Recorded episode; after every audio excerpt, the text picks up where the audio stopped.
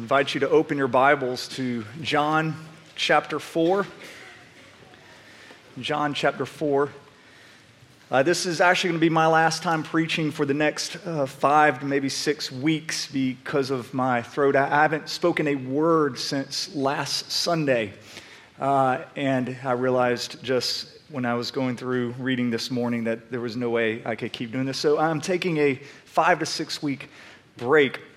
Uh, I, I would love your prayers during that time, just for one, that these, no, I don't know what they are all over my vocal cords, they would heal.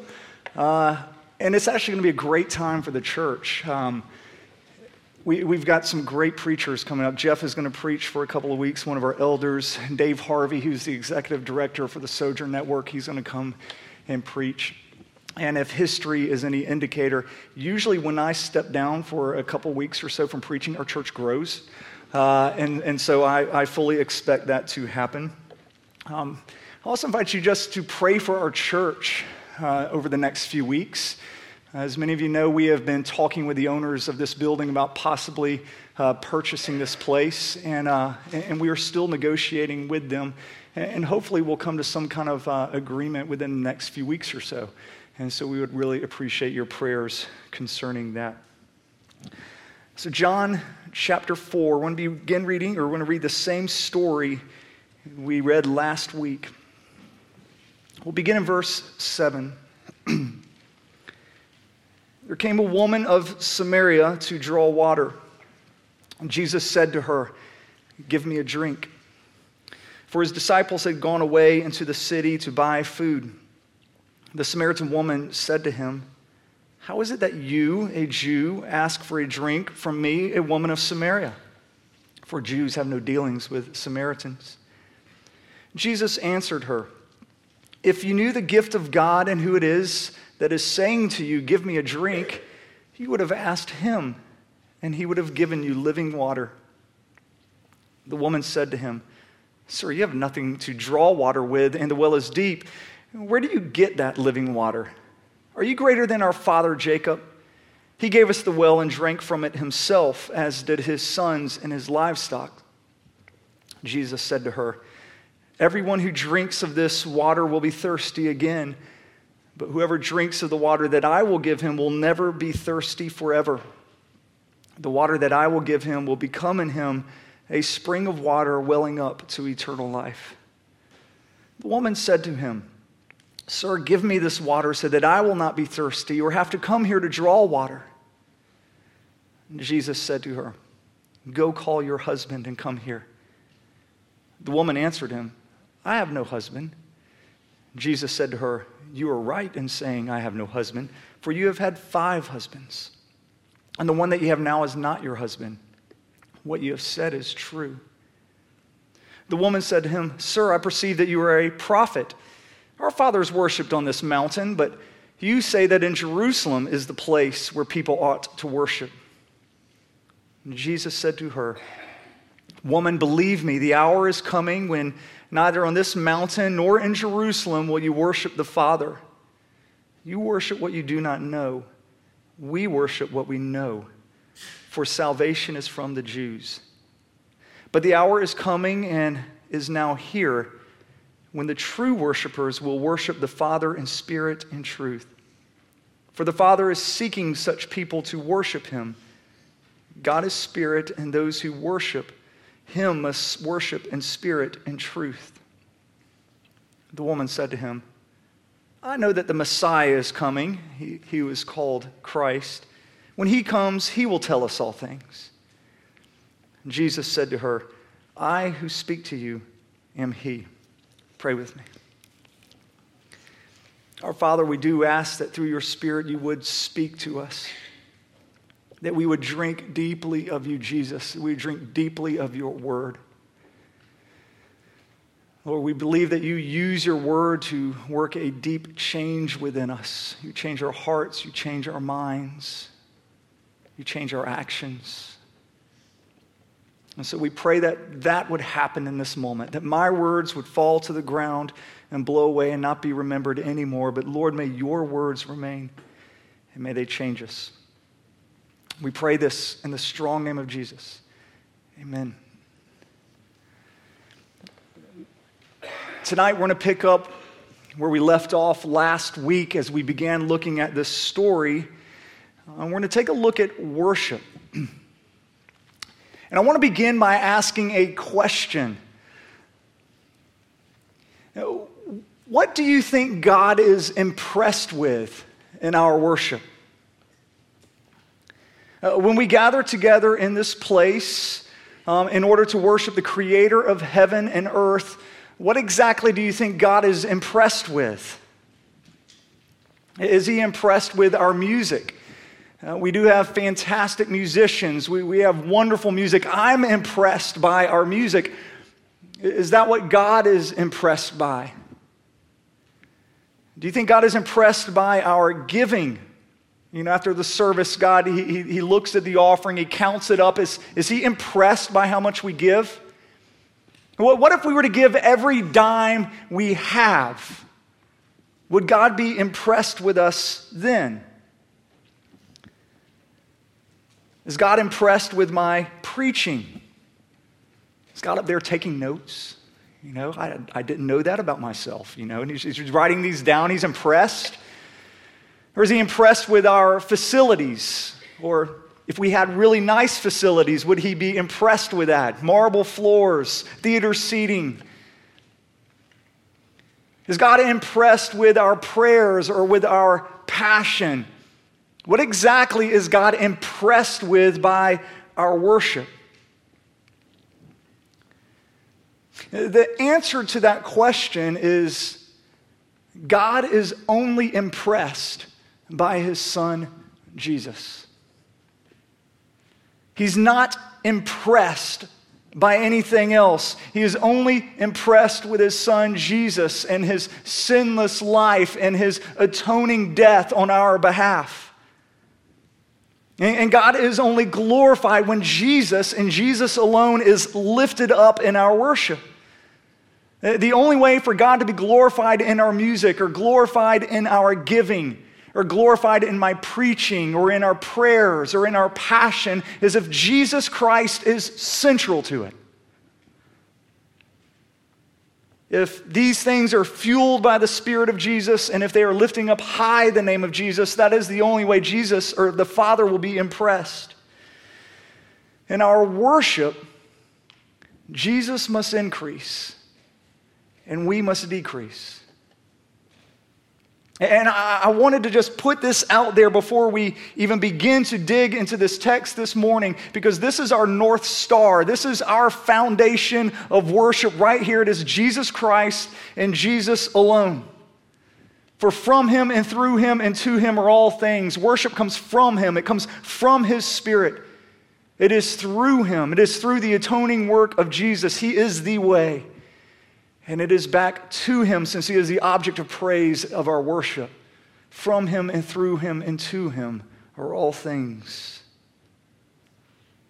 Jesus is the answer to the question what is God impressed with? Jesus is also the answer to another question How can our souls be satisfied? How can we finally quench this thirst? How can I get the most out of my life? Jesus is the answer to those questions. And that's what we looked at last week. We looked at how Jesus is the one who gives us living water. He is the one who quenches that deep thirst that we have. He's the one who gives us joy. So, the answer to the question what is God impressed with in our worship? The answer is Jesus. The answer to the question, how can I be satisfied in this life, is Jesus. And, and I want you to see right from the start that God is glorified in our worship through Jesus. We are satisfied in our lives through Jesus. So the glory of God and our joy are not at odds, but they meet together in the person of Jesus Christ. When Jesus increases in our lives, God is more glorified and we receive more joy. God's glory and our joy are not at odds, but they are wed together in the person of Jesus Christ. And that is what this story has been teaching us. It's what worship is all about. The word worship And this story is mentioned at least 10 times, and so it's pretty easy to figure out that the theme of this text is worship. Jesus tells this woman in verse 23 But the hour is coming and is now here when true worshipers will worship the Father in spirit and truth, for the Father is seeking such people to worship him. The Father seeking people to worship Him. This is why Jesus is having this really awkward conversation with a Samaritan woman, is because the Father is seeking worshipers, seeking her. He's gone out of his way to Samaria in order to find a heretical, adulterous, despised woman and to make her a worshiper of God for her joy and for God's glory.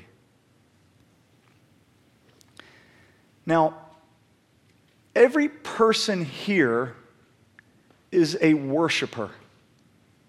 I don't care who you are, I don't care what you believe, where you've come from, you are a worshiper. Everybody is a worshiper of something or someone because as human beings, we were created as worshipers. I don't say we were created to worship as if it was an option. You were created worshiping. You can't not worship. You will always worship someone or something. We see this in the very first of the Ten Commandments, in which you shall have no other gods before me. The, options that God puts before us is you, you can either worship false gods or you can worship the right God, but we don't have an option of not worshiping any gods. We are worshipers. The question is, who will we worship? And God says, if you want living water, if you want joy, then you come to me and worship. Perhaps this is a good time to define worship. I realize I've, I've gone over a sermon about worship and haven't, haven't actually defined it yet. So let me, let me def- talk about exactly what worship is. We, we typically we think of worship as singing, um, and this can be a part of worship, but don't associate worship with just singing. I mean, here in this story that is all about worship, singing isn't even mentioned. But you do have things like adultery mentioned, racial tension, gender tension sexual tension. Somehow, worship is related to all of those things. Uh, worship has to do with sex, it has to do with race relations, it has to do with how we treat people of the opposite sex. Worship is not some interlude from life once a week, one day a week, in which we gather together and we sing. That's, that's not what worship is. Worship has to do with all of life. It takes place in the middle of our life. Let's actually look at the word worship itself. The, the word worship comes from an old English word meaning worth, from worthship or worth shape. Worth shape. And this happens when, when our lives are shaped by the worth of something that is worth shaping. Any of y'all ever watched the Antique Roadshow? Uh, my girls and I, we sometimes we YouTube little snippets of the Antique Roadshow. Um, I love it when, uh, you know, when, when they're coming and the uh, estimator whoever he is uh, is about to give what he thinks the appraiser uh, the value of this object, and, and we always hit pause and we try to do the guessing game. You know, how much we think it's worth. Uh, and I particularly like when somebody comes in with what they think is a priceless heirloom. You know, they come in and they're like, this was handed down for generations to my family, and they get it there, and the person kind of looks at it and they're like, it's costume jewelry, it's worthless, maybe five bucks. And I love seeing the devastation. And I don't know if, what that says about me, but I, I, just, I just love watching them just, no. It's, it's also fun watching the opposite. I mean, don't get me wrong. Uh, any of y'all watch the person who brought in the, uh, the Navajo chief blanket? I mean, that was pretty impressive. This, this old man, uh, he brought in a blanket. And uh, they're like, Do you know anything about it? And he's like, Well, not really. It was, I know it's old. It was from my grandmother. I just had it you know, thrown over a chair at her house. And, and he was just more curious than anything. He didn't think that it actually had any value. But, but the moment this appraiser saw it, uh, actually, he said, My heart stopped. And, uh, and, and, you see, he's starting to perspire. His voice is trembling. I mean, as he's just looking at this and he's just studying it more. And he goes, uh, Sir, you have a national treasure. This thing belongs in a museum. This, this is worth easily $500,000. Later, it actually went to auction for 1.8 million. And you just see this, this guy just stunned. The, the appraiser's life, as, as his voice is trembling and as he's, he's studying it and he's Googling things and he's bringing in people to look at it, you can see what's happening with him is he is beginning to be shaped by the worth of what he's studying. The more he looks into it, the more excited he gets. And then you see as he tells this old man that this is worth $500,000 and belongs in a museum, that all of a sudden this man's entire life has now changed. He is going to be shaped by the worth. I mean, when he, when he came to this, he, I'm sure he just probably like threw this blanket in the, the back of his car and drove here. How do you think he went home with this blanket? Do, do you think he just picked it up and like just threw it? No, he's like, everybody be careful. You know, everybody's just gently folding it. He's thinking, I probably need to wrap this thing in plastic. Maybe I should get an armored car, taking it home. I don't, you know, what, what do I do? And, and I'm sure when he got it home, he probably put it in a safe at first until he, until he took out insurance on it. After it was insured, he, he probably wanted to, to display it because now it's beautiful. It's worth $500,000. You don't keep it in a corner. So he probably takes down, you know, the, the painting of his grandmother and he puts up, you know, the quilt or the, the, the blanket there instead. His entire life is now being shaped by the worth of this thing. That's what worship is. He's viewing money differently. I mean, before he would have never thought if somebody came to him and said, Do You want to take an insurance policy out on that? And he's like, Why? Just, it's just a blanket in the corner. Now he's like, I've got whatever it takes. I will spend money on this. Do you want to display this? It's beautiful. No, I mean, it's just a blanket. It's worth $500,000. It was a Navajo Indian chiefs. We need to display this thing. It's beautiful. We need to protect it. It became the center of his conversations. He, he would tell all of his friends about this. It occupied all of his thoughts, I'm sure, for weeks, if not months. He was shaped by the worth of it. This is worship. Worship happens when you begin to look at God closely and you begin to be shaped by Him. You know, no one in the Bible ever, when they see God, have to be told to worship Him. When they see Him, they fall on their faces in worship. When they see such beauty, when they see the value. When we realize the extraordinary value of Jesus, our whole lives begin to take shape around him. You begin to spend money on things that you never thought you'd ever spend money on. Giving money to the poor, sure. Giving money toward missions, absolutely. And you do it gladly and freely because of the value that you have, the treasure you have. You'll give away your time and your energy. You're going to tell people about Jesus with this joyful sense of urgency. And with full hearts, you're going to take delight in gathering together with other people and just, just talking about this treasured possession. Fill you a great joy to do so. This is worship. Listen, we all are worshiping something. You were created worshiping. And so your lives at this very moment in this room they're currently being shaped by what you value, by what you treasure. So, for instance, if your physical body is something that you really, really treasure and you see as supremely valuable, then you're going to spend all of your time at the gym.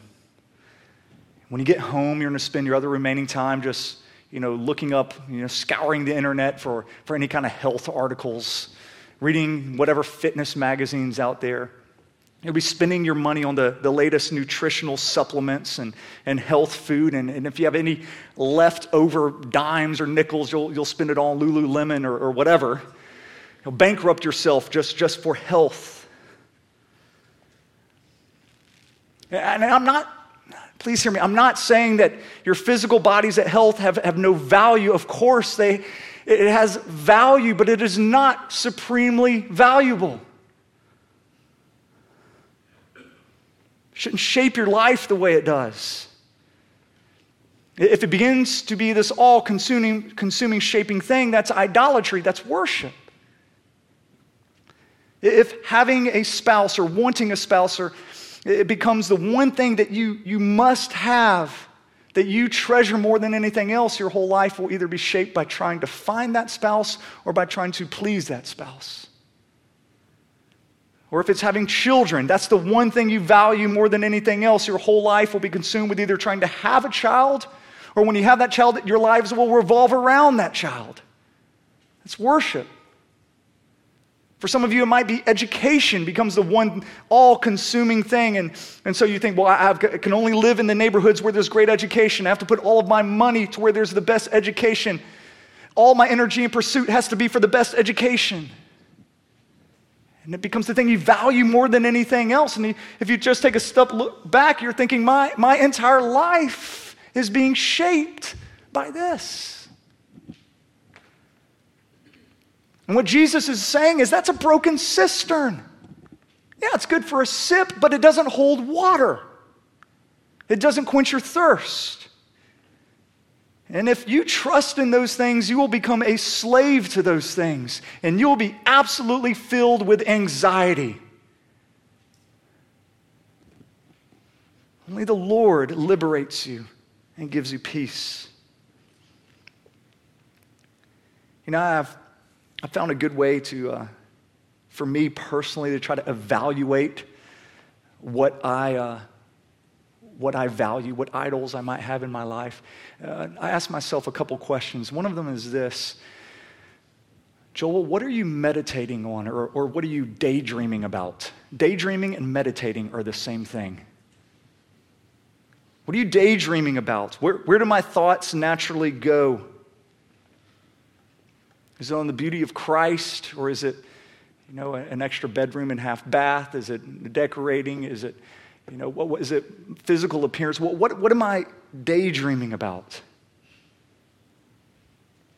Another way to evaluate what you really value is to ask the question where do I find community?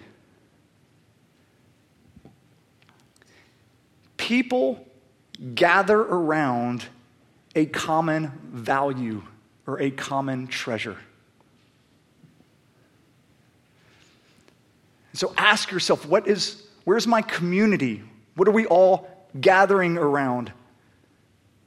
Just pick, you know, just in the South, really low hanging fruit here. Football, all right? I mean, there, there's some people here, there is no way you would ever possibly miss the chance to watch a game with your friends. That's community gathered around essential value. And there's nothing wrong with that until it begins defining your life, until it becomes the very thing you're thinking of constantly, the very thing you're looking forward to constantly, the thing that you're spending your money towards constantly. Jesus, he would say it this way um, He'd say, Where your treasure is, there will your heart be also. He'd say, That's the question is, where's your treasure? Where, where are you putting your money? I'll show you what you're worshiping. So, so worship is worth shaping, it's being shaped by the worth of something. Jesus told this woman if she knew the real value of what he had to offer, he said, if you knew the gift I had, if you knew what I had to offer, you would ask me for it. Let's, let's see how Jesus helps her to see this value and, and brings her to a place of worship. Um, after Jesus calls out her sin, remember she says, uh, I, I, really would like not to have to go to this well each day. And Jesus says, Go get your husband. I mean, it's that the awkward conversation there. After that happens, we, we read her response in verse 19. The woman said to him, Sir, I perceive that you are a prophet. Our fathers worshipped on this mountain, but you say in Jerusalem is the place where people ought to worship. Uh, this ever happened to you? Um, you're sharing your faith. You've, you've, just talked about the gospel, the, the death, burial, resurrection of Jesus. And uh, the person's response is this Yeah, well, what about the Crusades? You're like, what, what do you mean? And you go back to the death, burial, the resurrection of Jesus, and they're like, Yeah, but do you believe in gay marriage? Like, what, what, where, did, where did that come from?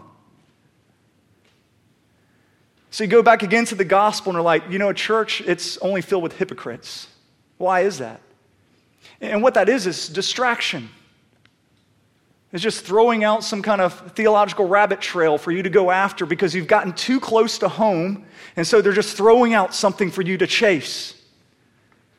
And, and this woman is doing the same thing to Jesus. He presses right in. She tells the truth, sort of.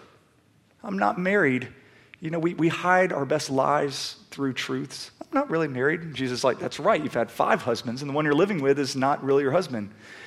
That's right. You told the truth, technically. That's what Jesus is saying. Busted. So, what mountain am I supposed to worship on? I mean, she's just throwing out this. You say this, I, you know, Jews say this, Samaritans say this. But Jesus won't be deterred. He gets right back to the heart of the issue. Look at verse 21. Jesus said to her, Woman, believe me, the hour is coming when neither on this mountain nor in Jerusalem will you worship the Father.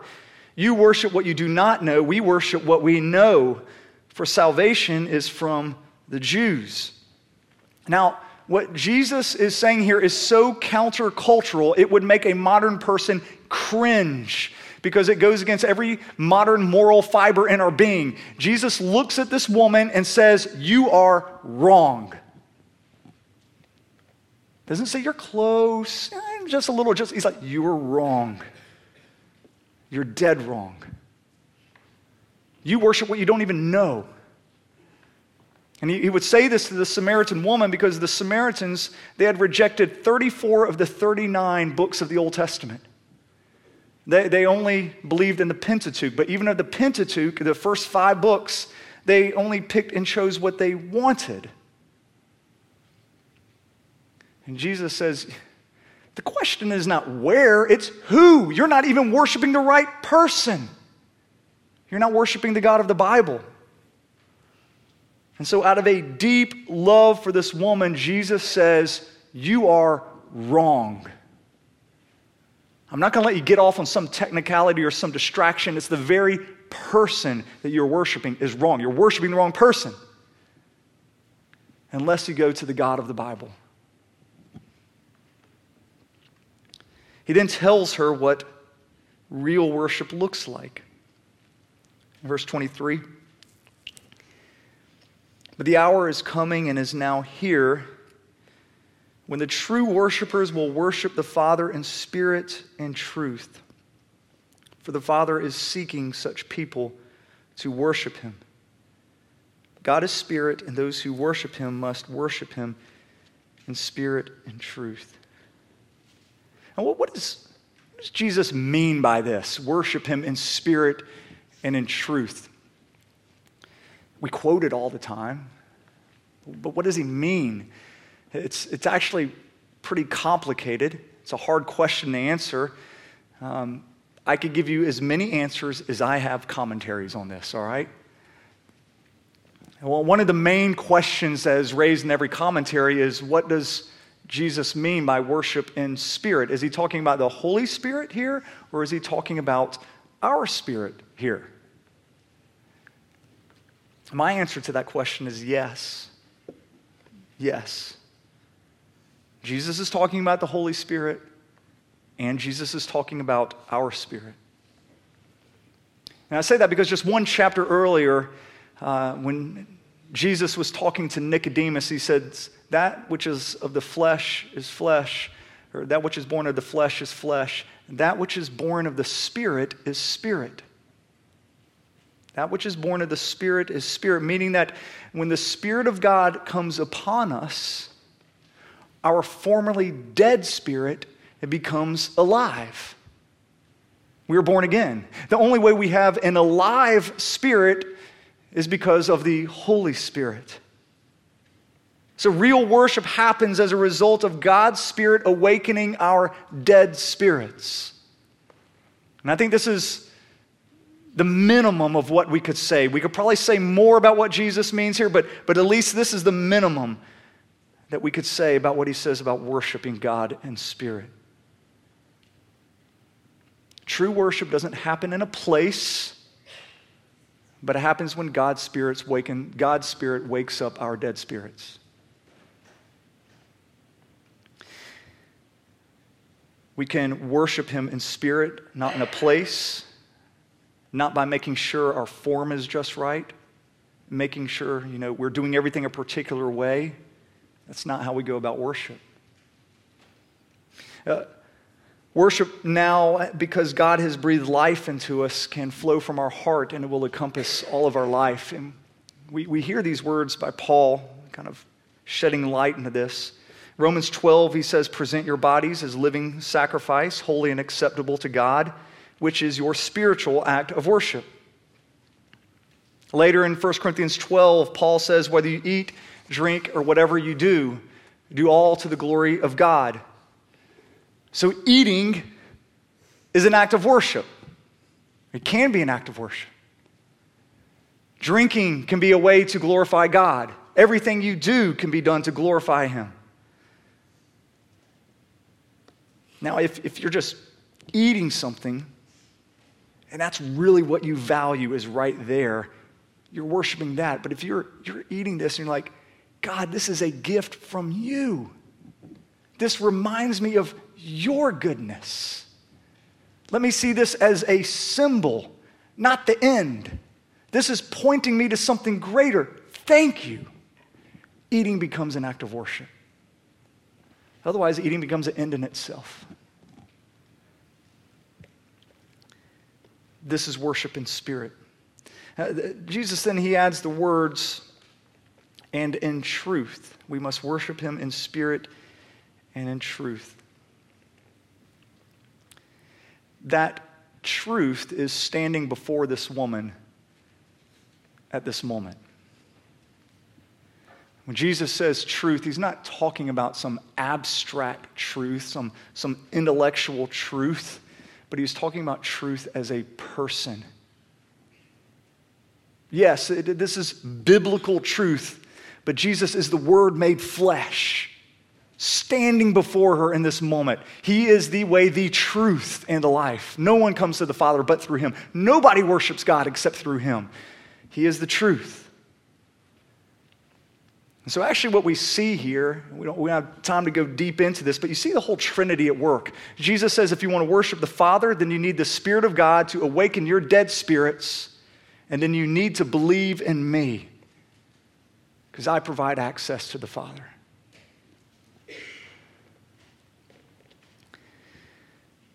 The woman responds to Jesus in verse 25. The woman said to him, I know the Messiah is coming, he who is called Christ. And when he comes, he will tell us all things. This is actually kind of humorous uh, for my second football reference of, of the day. This is, this is this woman just punting the ball. That's what she's doing. She's just kicking the ball. It's, it's the, well, I guess we'll never know kick. You know, we'll just have to ask the Messiah when he comes. Let's, let's, let's just end this conversation because let's just agree to disagree. We can't know. And Jesus says, Well, the Messiah has come. I am he. This is the first I am statement in the book of John. He says, I am he. Jesus is the one who both makes our worship possible, and Jesus is the one who is the object of our worship. Once again, Jesus has to be central because that's all God's impressed with. You know, last week I mentioned that as Jesus is interacting with this woman, he, uh, he is painfully removing barrier after barrier after barrier until finally the greatest barrier is left, and that is sin. It's sin. Well, at this point, this barrier of sin still remains. So the question is how can this woman come to a place of worship? Even if she were to, to see Jesus as, yes, okay, I see you. you you're living water. Yes, you've, you are supremely valuable. I want to shape my whole life around you. I, I, want, I want to possess you. I want to take you in as my treasured possession, if you will. She can't afford it because her righteousness is as filthy rags. She can't purchase that. If she might worship, want to worship, she still feels this huge barrier of our sin. Perhaps some of you in this room are there today. Maybe, maybe you've been coming to church and you're thinking, you know what, I, I kind of am at this stage in my life where I just need to go to church. I need to turn over a new leaf. I, I need to become a better person. Uh, so I'm going to church. And, and maybe you've, you've begun getting interested in God, but as you have gotten closer, what you have realized is that there is a great barrier. You're not feeling more intimacy with God, you're actually feeling farther away from Him because as you try to pursue Him, you're just realizing this enormous barrier of your sin even as you're beginning to find Him beautiful? What do you do about the sin problem?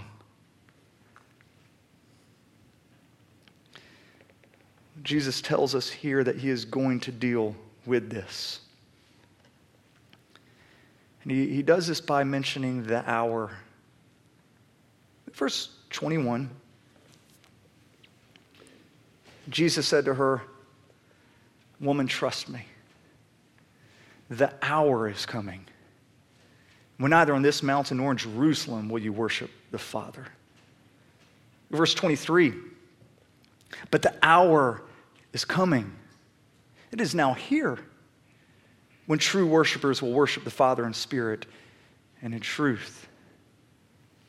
Now, this hour that is being referred to here is often brought up in John's gospel, and it always refers to the death of Jesus, the death, his resurrection, his ascension, this climactic hour or event that is going to happen. This hour is coming. And Jesus is saying, it's, it's now even breaking through because I am literally standing before you in this moment. Jesus is saying here that the hour is coming when sin will be dealt with. The greatest barrier in your life will be removed. And you can finally worship. There's no longer going to be a need uh, for any temple.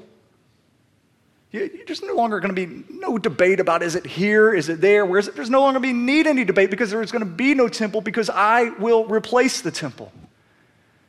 There's no longer going to be a need, a need a place to make sacrifices because I'm going to be the sacrifice. There's no longer going to be a need for a high priest because I will rise and I will ascend to be a high priest forever. And I will live to make intercession for you that this sin barrier is going to be removed forever. And Jesus says, if you believe this, if you believe this, then this living water will come to you and your thirst will be satisfied. Jesus said, The Father is seeking worshipers. And I'm sure he looked dead at this woman right in the eyes when he said that. The Father is seeking worshipers. Are you listening? Will you come? Will you be one of those worshipers? It's the same question that he brings before us. Will you come and worship him in spirit and in truth? Pray with me.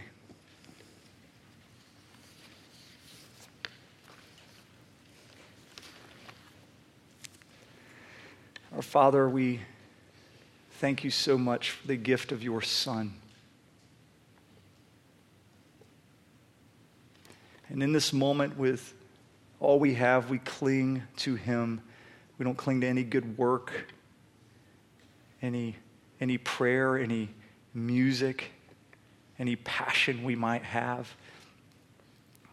You are not impressed with any of those things, but you are impressed with your Son.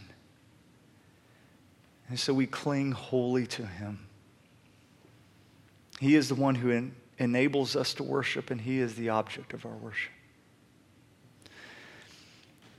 So, Father, through your Spirit, I pray that we would be able to lift up high the name of Jesus in this place for your glory and for our joy. May we drink from the wells of living water. And we pray this in your name, Jesus. Amen.